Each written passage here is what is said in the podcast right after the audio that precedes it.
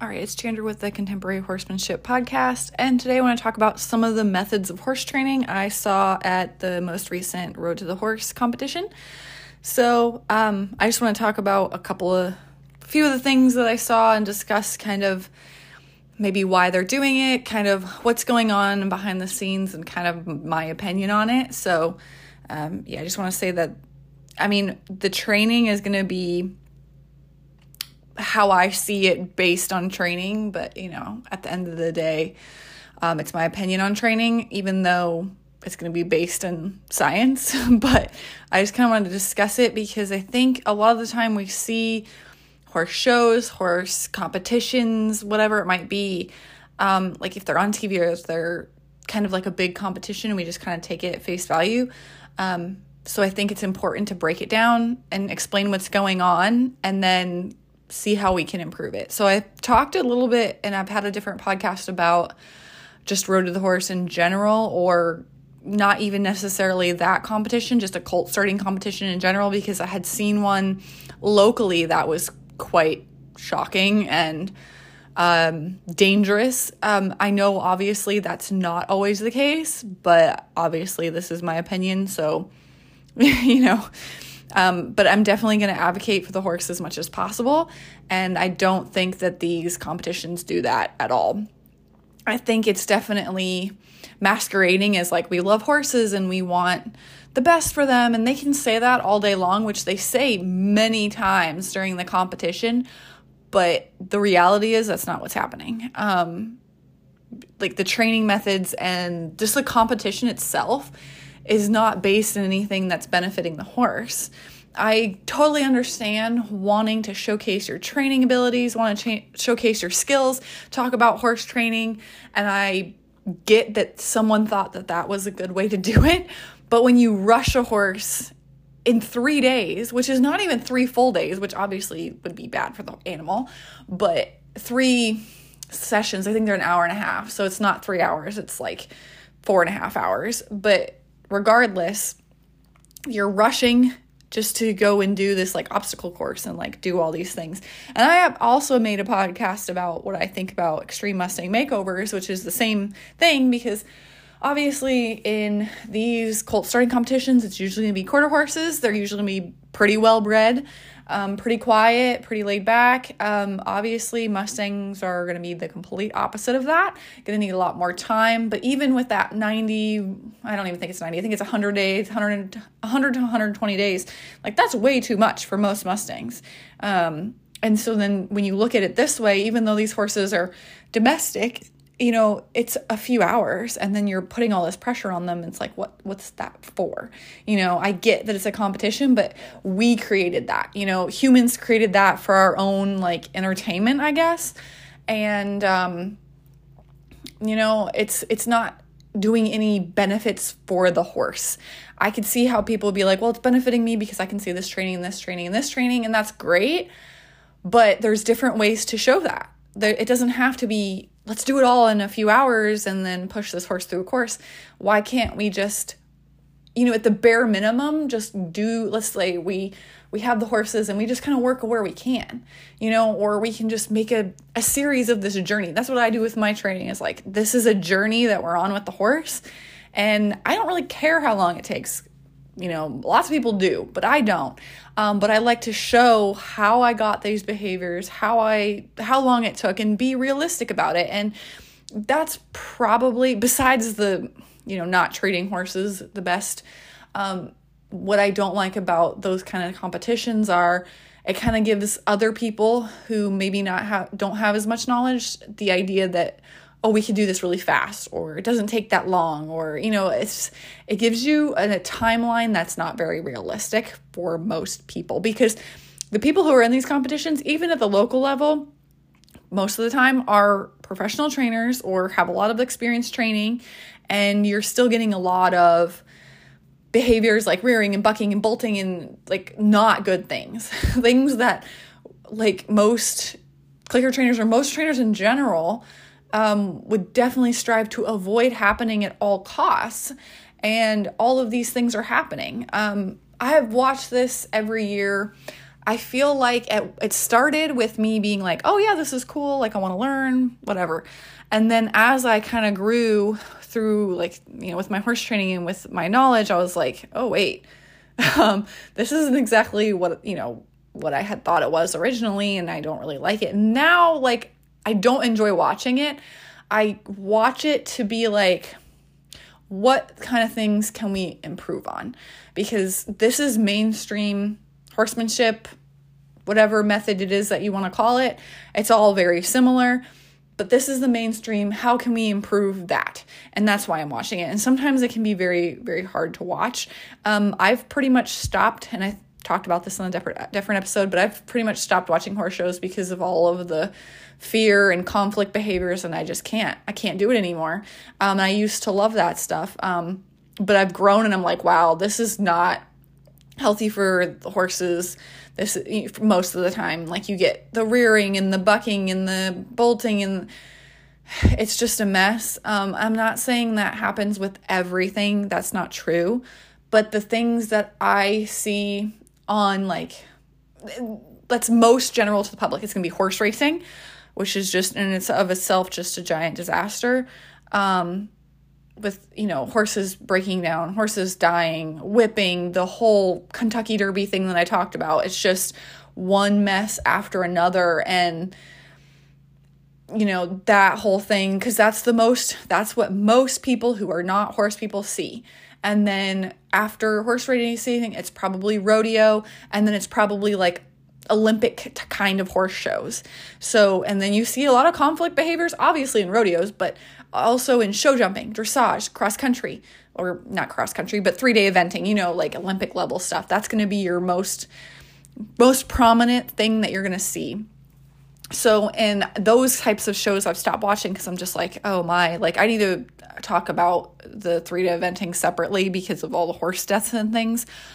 But that you know that scares me to watch because i don't want to see that. Um but just just the like fear and the pain and the stuff you see in the horses now when you can actually like read their body language is it's hard to watch. So um but yeah so basically i'm still watching these kind of competitions i don't watch the local ones because i thought that was a bit too much for me um i don't really want to pay money for that but um I watch this one occasionally because I want to see kind of what's going on and kind of see what we can do to improve, you know?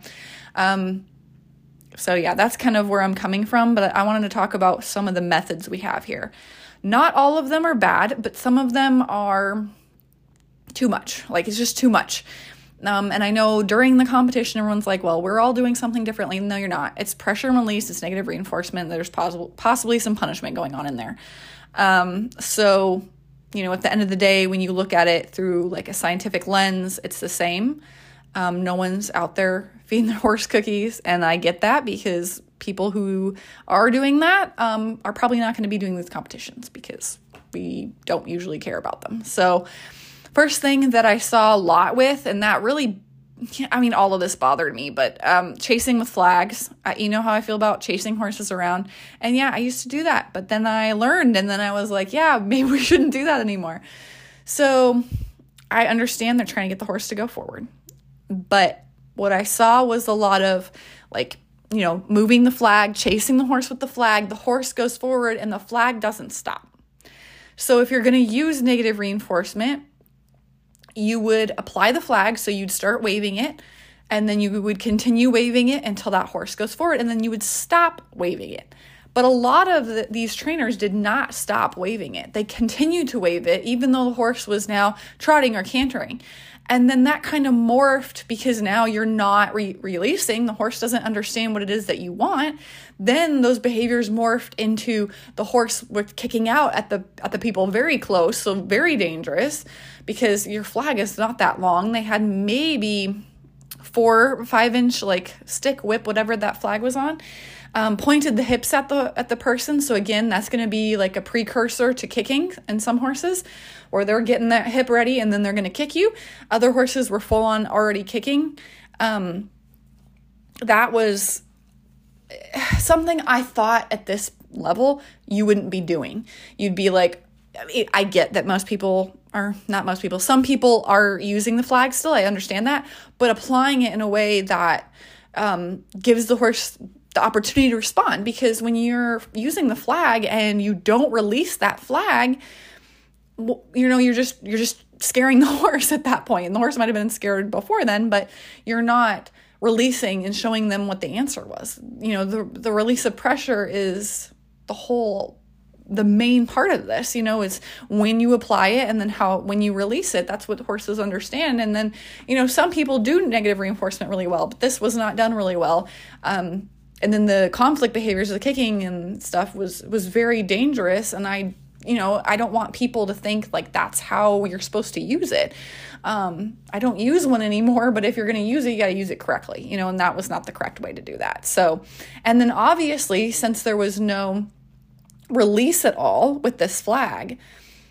It didn't work. And then I saw people chasing horses with tarps. And I was like, that's not a great idea because obviously like chasing is not good. You don't want your horse to be running away in fear from something, especially something that you're going to have to walk over later because going over the tarp is part of their obstacle course. But even if it wasn't, we don't want horses to be afraid of us or the things that we use, like flags or tarps or whatever it is.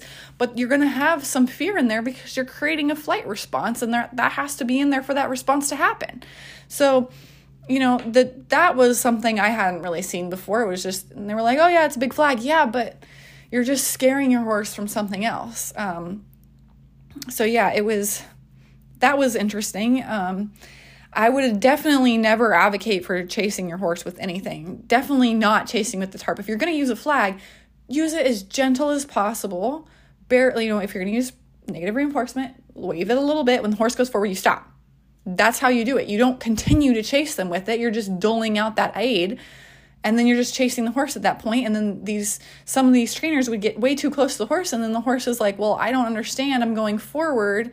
I don't know what you want." And then they're they're frustrated or they're afraid and they're kicking out and they're hitting the side of the round pen and it's just you know it's a mess. Um, and then once the people were getting on lots of kicking the horse to go forward lots of hitting the horse with the lead rope or the end of the rein to go forward. And again no clear release whatsoever. It was and it was a lot of tapping with the whip or not with the whip um, with the end of the rein. So essentially a whip and then the horse would go forward and then they're still hitting the horse. They're still tapping the horse. So it's like again you're not releasing. You know again like if i'm going to use negative reinforcement i'm going to ask my horse to go forward. I'm going to first use my legs you have to sequence your cues. So i would put my leg on. This horse obviously is completely not ever been ridden, so he's not going to know what that means. Then maybe I'll use a voice cue, and then I'll, you know, if again, if I'm using negative reinforcement, then I might kind of swing my end of my rein a little bit, create some noise, and then maybe tap him on the hindquarters, and then I kind of would stay there because I don't want to escalate if I'm using negative reinforcement. And I would stay there until the horse moved forward and I would stop. And then I would resequence that again. But that's not what was happening. It was let's go just right to hitting. A horse goes forward. Maybe there there might be a pause. Sometimes there was no pause, and then more hitting. And so I thought that was. I don't like the the hitting with the whip. I know you can call it tapping or you can call it an aid or whatever, but you're hitting the horse with the end of the lead rope. That's just or the end of your reins or whatever. That's what it, it is. What it is. You know, and I used to do that kind of stuff. You know, I thought that's how you were supposed to work with horses, but we have to move on from that um, because there was so many conflict behaviors, and those horses were just scared, and it was just sad.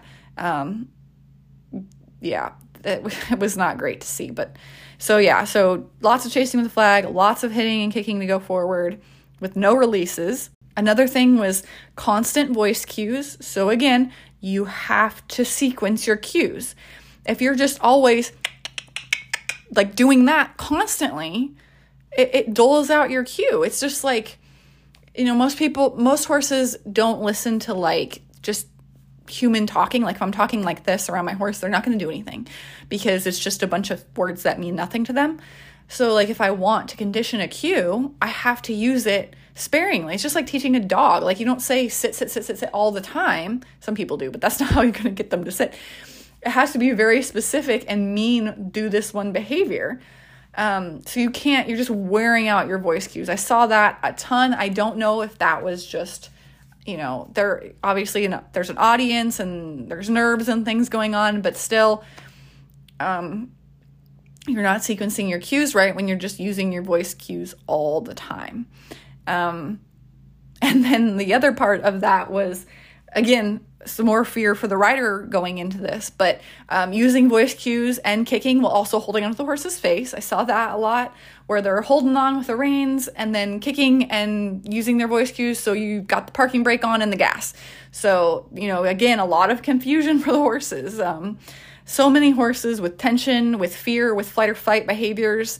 Um, I think I have I watched most of it. I I have not seen the last horse go, and I'm pretty sure that's the horse that won, but um, or the rider that won, whatever. Um, every other horse and rider team, besides the very first one, which I'll talk about later, every single one, the horse bucked at some point during the training and during the obstacle course the horse was bucking. And that is something I strive to have never happen. Obviously, things go wrong, it's whatever, you know, and you build the horse's confidence back up, but you really don't want that. Um, you for for horses being started on a saddle, you want their first experience to be a good experience because just like when I'm talking about positive reinforcement, I'm like the first thing you teach them is going to stick with them the most. If that horse is bucking and afraid and trying to get that rider off, and that's the first thing that they know, that is not good. we want it to be a good experience. They enjoy being around people, they enjoy being ridden. And that was not happening at all. You know, it's a stressful situation just for horses to be in alone. So, like, just when they run the like remuda in the herd of horses in, you can see stress behaviors already. So, just taking those horses off their home, off the range, wherever they live, and bringing them into the Coliseum or the arena or whatever is stressing them. And then you split them, and so they're each in their individual round pen. That stresses them more. And now you're applying all this pressure. So it's tons and tons of tons of stress on them, you know. And we just are like, oh well, we're having fun, like you know. And it's a that was another thing. It was a lot of, um, oh well, he's just like it's just a lot of anthropomorphizing, like where it's like, oh, he's just having fun, or he's just looking at himself like there's a jumbotron. They're like, he's just looking at himself. No, he's afraid because there's something scary that he doesn't understand up there. And even like even if they continue to do this competition, I just want trainers to tell people the truth and be like, he's afraid. He sees this, he doesn't know what he, what it is. He's scared just tell people the truth. Not, oh, look, he's just looking at himself. He doesn't know what that is. He's afraid. You know, like that probably bothered me the most. And like if you've listened to this at all, like you you know I talk about this where it's like just let's be honest with what we're doing to the horses um, and tell people what's happening, you know, because then we have the truth. It's not like some thing we made up to make ourselves feel better about it, you know like, oh, he loves his job. Oh, he's just fresh. You know, when you have all these conflict behaviors, it's just like, just tell him, tell him what's ap- like actually happening, you know, like just tell him the truth. So, um, back to things I have talking about here. Um, I saw lots of backing up without releasing the reins. So, if you're going to use negative reinforcement, you got to release the reins. The one thing that I talked about in um, Mark Rashid's book that I loved was he's so light and he's so soft. And he had a story about a horse that didn't want to back up, I believe, or go forward, one of the two. And I think like in the beginning where he's talking like to the old man, that's what he calls him. Um, he the old man's like, "Oh, let me show you how to do it," and he's just very very light with the horses. That's what negative reinforcement needs to be. Um, it, they were just instead what was happening was they pull on the reins, the horse would back up, and they'd keep pulling until they got the amount of steps that they wanted.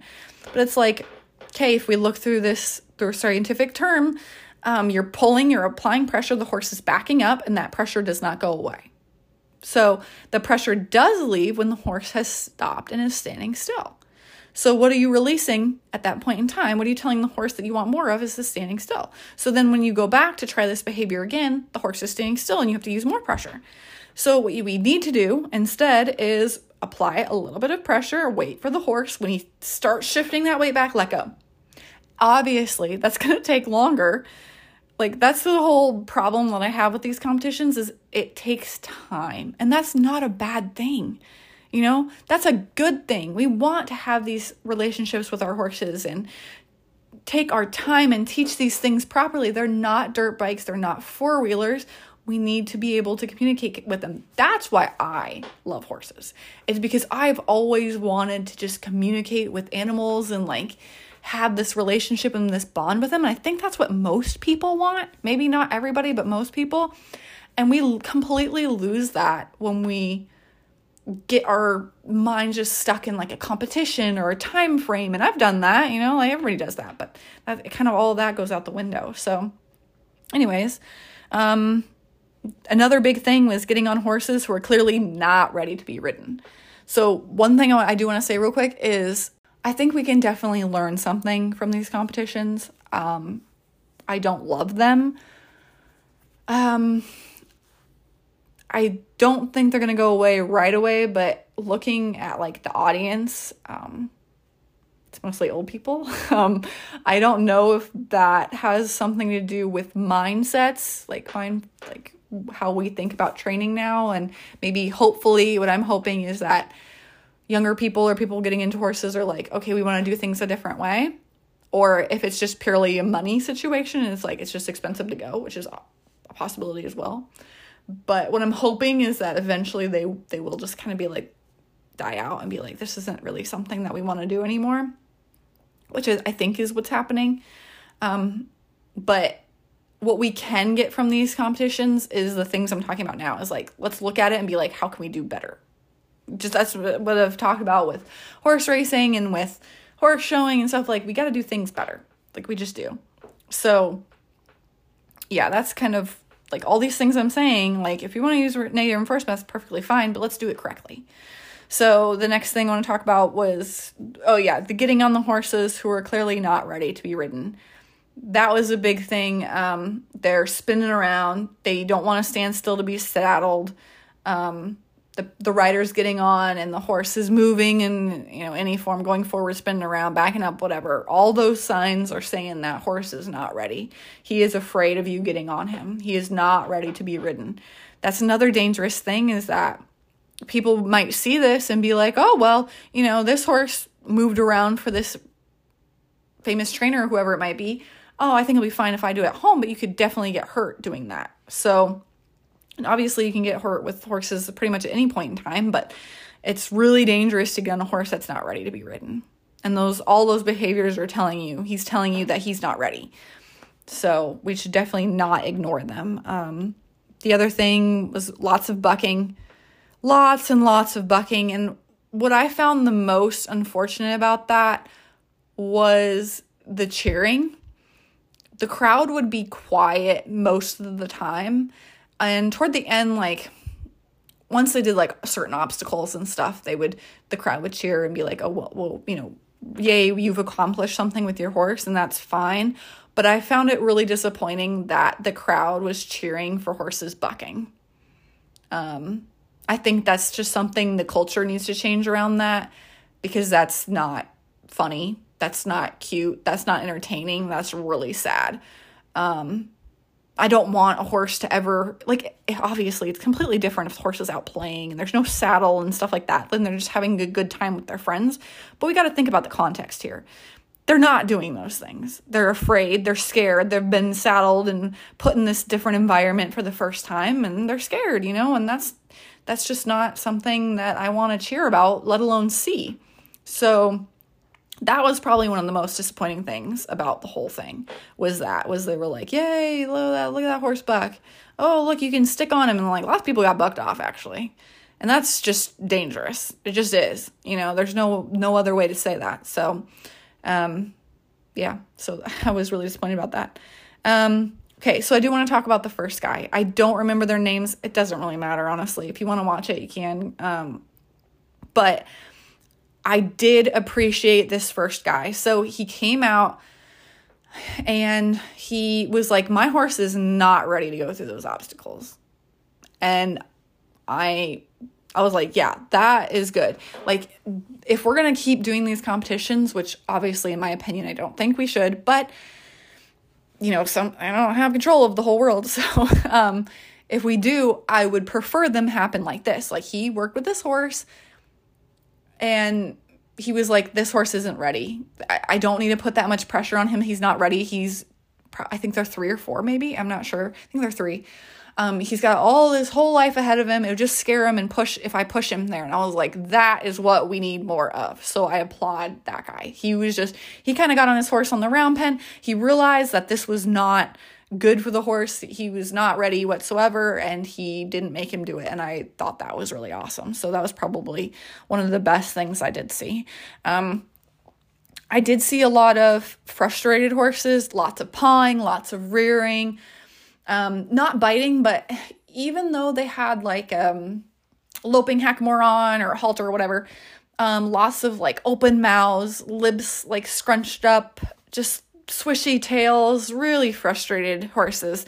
So I, I think if you want to learn about horse body language, stuff like that, definitely watch it and look at those stress behaviors. They're all of them are happening in this competition. And that that's one of my big things that I talk about with the racing and the showing and stuff is let's look at horse body language and actually see the truth. Not, you know, he's just playing, he's having fun, whatever. No, they're stressed out like let's see it for what it is. Like they're rearing they're bucking they're running. Um they've got their mouth open their eyes are huge their base is tight their neck is tight they're moving around. Like there's all of these behaviors that show us that they're scared or they're frustrated and a combo. You know there's lots of things that are going on with that. So let alone that this is just a, a horrible first experience for any horse. Um i have taken my sweet ass time with my horses. Obviously, I have other things going on. But I try to make every little step that I take good and positive so that they want to do it again and not just scare the crap out of them because I've talked about this in many other episodes where the, they associate what's happening with everything around them they have to in order to survive. And so like if you chase them around the round pen the horse probably you probably won't be able to catch him again because he's associating you with fear and pain and whatever it else might be. And then he's not going to want to go in the round pen anymore. And then you know there's all this association that happens. So like when you use positive reinforcement it's the opposite. So they want to be with you. They want to wear the saddle. They want to go into the round pen. So um, those associations are always going to be there. That classical conditioning it's always happening. So um, this could be a really bad first experience for these horses. Now, these horses are really well bred. I totally get that. So they're probably, you know, not going to be to the point where it's like, oh no, we've messed this horse up for life. I could definitely see that with some other horses, but that's not really a free pass to just do whatever you want with the horse we kind of have to recognize that this is not good. We got to take it slow, take our time, and and give a good start to this horse because these horses are three. You know, hopefully they live for another at least twenty years, if not many more. And why are we running? Why are we rushing? You know, especially now, like we don't need to break the horse as fast as possible so we can like ride to our jobs or to school. Like that's just not the world we live in anymore. And that's good. So, you know, that's just one of those things. Um, the other thing I think I've talked about multiple times is you can't catch the horse. The truth comes out when the halter comes off or something like that, that Pat Parelli says. The, the only thing that I like that he says, uh, that's the truth. Um, when that halter comes off, that lead rope, that neck rope, whatever, that horse was loose, there's the truth. What is he doing? Can he catch him? Can he not go anywhere near him? That's how he really thinks about you. So, um, and most of them could not be caught. I know some of the, there's a couple horses that are really just chill. They're just calm. They're like, whatever, this is fine, which still have a lot of stress behaviors, but they did allow themselves to be caught. Um, again, that's going to be a lot, a huge part of that is going to be the breeding. But yeah, you're, you're not going to see that with the majority of other horses because these are expensive horses. So, but yeah, the most of them couldn't be caught. So yeah, that's a big warning sign. If your horse is not letting you catch them, like why? What is their experience? Try to look at it from their point of view. What is it for? What is in it for them when you work with them? So oh, a big part of this, I just kind of like made little points as I was watching this and like working on other stuff. Um, this one person was nearly kicked. He was trying to saddle. Well, again, the horse wasn't ready. He was moving around, and it was, you know, the final. So you got to hurry up and do whatever you got to do. Um, he almost got kicked because he's trying to like put on the back cinch, and he's trying to kick at the back cinch. That was another thing. Um, just a lot of dangerous behaviors. Um, that are completely normal for horses, obviously, but can be very dangerous for horses and people.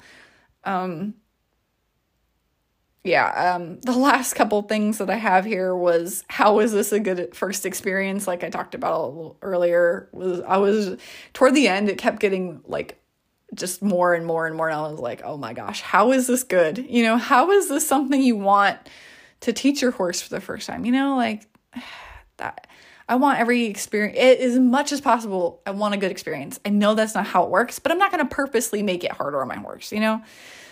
Um, and then I, I put, why are we rewarding pushing our horses for our own gain? Which, you know, people kind of suck. Um, I've definitely sucked in the past. I've tried to suck less, but um, yeah, I don't like that. Like, it's hard when you put in animals with money and prizes and time frames and like all these human things um, that makes it tough.